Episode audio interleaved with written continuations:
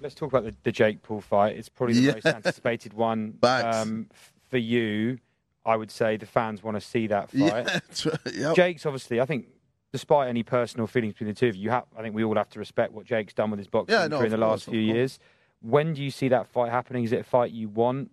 Um, how do you see that fight playing out? How do you think it comes to be? Well, you know, I'd love it to be next year. Uh, I, you know, I, I said the main reason I came back into boxing, or one of the main reasons I came back to boxing, was a for Misfit, so I can actually like, you know, work on fixing the whole YouTuber crossover boxing space because it was so messy after I left, and that's why we created Misfits. And then also Jake Paul, I wanted to fight and beat Jake Paul because for me, you know, legacy is so, is so important. Like, and I know with Jake, you know, I you know, I beat Logan, but Jake was that one person, the one thing that was always in the back of my head, being like, "Oh, you haven't finished this. You haven't finished this." And you know, I tried to ignore it. You know, just focusing on music for several years, but after a while, it just got to a point where it was just itching and scratching at me, and I felt like I needed to finally you know scratch that itch.